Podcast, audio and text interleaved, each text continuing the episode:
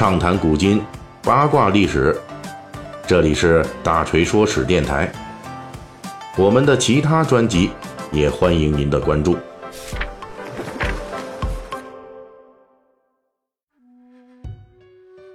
最近咱们这个《水浒细节解密》呢，这聊一些小说中有姓名出场，但是呢没有真人露面的各路的这个大人物。呃，之前咱们也介绍过啊，这《水浒传》呢与宋代赫赫有名的杨家将的渊源，因为题目叫做“书中并未出场却影响深远的一门忠烈”。那有读者就给大锤留言说了，他起初听到这个题目的时候啊，首先想到的是。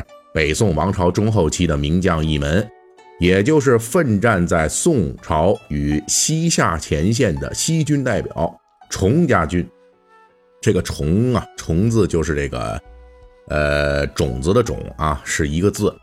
那咱们之所以先说这个杨家将呢，主要是因为呢，相比而言，这杨家将的名气更大一些。不过，作为北宋中后期最著名的将门，崇家军也是值得大书特书的。所以呢，这期呢，我们就来聊一聊崇家这一门西军虎将与梁山好汉的故事。《水浒传》里边啊，众好汉与崇家军有千丝万缕的联系。比如小说开始的阶段，九纹龙史进的师傅禁军教头王进，那得罪了太尉高俅，眼瞧着这高俅要寻死报复了，王进呢就带着老娘逃走了，投奔了当时镇守边疆的延安府老崇经略相公。这里边咱们简单介绍一下，所谓经略相公，其实呢是宋人对安抚经略使的一个尊称。那所谓经略使，负责掌管一路的兵政，通常由知州来兼任啊。说到这儿，这宋朝这个官名还真是挺复杂的啊，各种各样的，哎，确实是这个这个官员的队伍比较庞大冗余哈。咱们之前也介绍了好几类了。那后来呢？这个史进呢，寻找师傅王进，找到了魏州，在当地呢遇到了提辖鲁达，就是鲁智深了，这才知道自己找错地儿了。魏州是由小虫经略相公镇守的。后来呢，鲁提辖拳打镇关西的时候，也曾经在言语中透露出来，鲁达起初也是投奔到老崇经略相公帐下，后来才被调到小崇经略相公这边听用。而且呢，鲁达后来多次介绍自己的时候，都是说自己曾经担任过老崇经略相公帐下的这个提辖官，可见其影响非常深。并且，正是在这段梁山好汉与崇家军的缘分故事叙述中，《水浒传》实际是犯了一个错误，这就是小说中啊，鲁提辖三拳打死镇关西之后跑路了，当地的魏州府尹要捉拿凶犯。于是呢，先来到小虫经略相公这儿请示。呃，请注意啊，这个 魏州府尹啊，向小虫经略相公请示这个环节，施耐庵的处理是非常准确的。因为按照宋代的制度呢，经略使属下军官的犯罪诉讼乃至奖惩，都是由经略来掌握的。因此呢，府尹呢不能直接抓人，必须要通过经略府。而就在府尹请示的环节中，小虫经略相公介绍了鲁达的来历。他是这么说的：“说这个鲁达呀，原来在他父亲老虫经略相公帐下当差，后来呢派到他这儿帮忙，因此呢官府可以抓捕他，但是呢也要跟老崇经略相公那边先打好招呼。按照《水浒传》的这则情节，那么老崇和小崇呢是父子关系，老崇镇守延安，小崇镇守魏州，但是呢这是错误的。”在北宋末年，崇家军确实有一员名将以老崇之名名闻天下，这就是崇家军的第三代名将崇师道。崇师道人称老崇，确实是功勋卓著。到了七十多岁的时候，他仍旧能带兵与女真作战。而相对的，他的弟弟崇师忠比他小八岁，因此呢，倒是可以称其为小崇。也就是说，《水浒传》中的老崇和小崇啊，实际不是父子关系，而是兄弟关系。有人根据《水浒传》的这个表述呢，认为小崇指的是崇师道，而老崇呢，就顺理成章地推测为崇师道的叔父，崇家军第二代名将崇鄂。那这个其实也不太能经得起推敲，因为历史上的虫鄂呢，虽然非常有名气，但是呢，从未有过老虫的称号，而且从生卒年月来考察。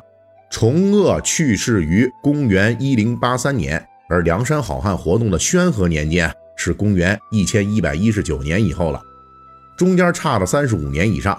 即使这鲁达真的曾经投效过这虫鄂帐下，那么到他三拳打死镇关西的时候，恐怕也得五十多岁了啊！在宋代呢，这已经是年纪很大的老人了。这个年龄导致鲁达的很多后续行为那无法解释，也就会导致呢咱们《水浒传》的小说情节就出 bug 了。咱们这儿还是采取了保守算法，姑且是按照崇鄂去世那一年。那当时呢，鲁达是十五岁从军，而且书中呢明确交代了。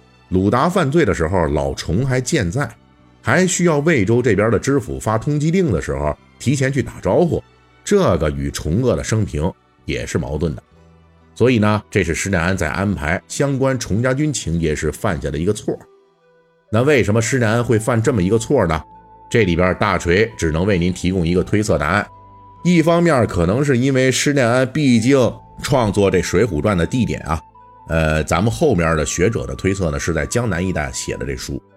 那对于北宋的西北边疆历史呢，可能他不一定掌握的非常精确。另外呢，还有一个原因，就是要归结于崇鄂这个人的名气呢忒大。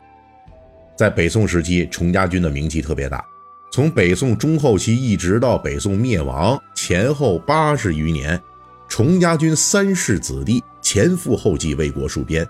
第一代的名将崇世恒，第二代名将崇鄂，再到第三代名将崇师道，从西北地区采取堡垒进攻战术，硬刚这个西夏精锐骑兵啊，多次取胜。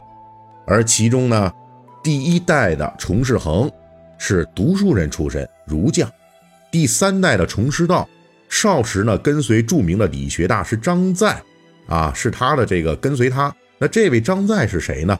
就是那个历史上提出这个为天地立心、为生民立命、为往圣继绝学、为万世开太平的这么一位名士啊，说出了这么四个名句。崇师道呢，因为跟随这张载，那也是一派文人风骨啊。最后在北宋灭亡的时候，崇师道、崇师中啊，这个兄弟俩殉国而死了，颇有悲情色彩。唯有这第二代的崇家名将代表人物崇鄂。那他不一样了，正史记载呢，此人骁勇善战，而且谋略出众，善于驾驭部署。同时呢，他自己也是桀骜难驯，性情比较残酷，大大不同于他的父亲崇世恒当初的这种儒将风范。从这个意义上来说呢，这个勇谋善战、智计百出，同时又凶悍异常的悍将崇鄂，确实更适合在小说《水浒传》中担任这花和尚鲁智深的上司。为什么呢？这花和尚鲁智深啊，也是这个性情桀骜难驯啊，也是难难管啊，对不对？所以得需要一个比较硬核的上司啊。那么只有像这崇鄂这种文武双全，而且呢，这个脾气跟他可能相像的这种豪杰，才能够镇得住啊。像鲁达、鲁智深这种桀骜难驯的梁山好汉。本期大锤就跟您聊到这儿，喜欢听。您可以给我打个赏。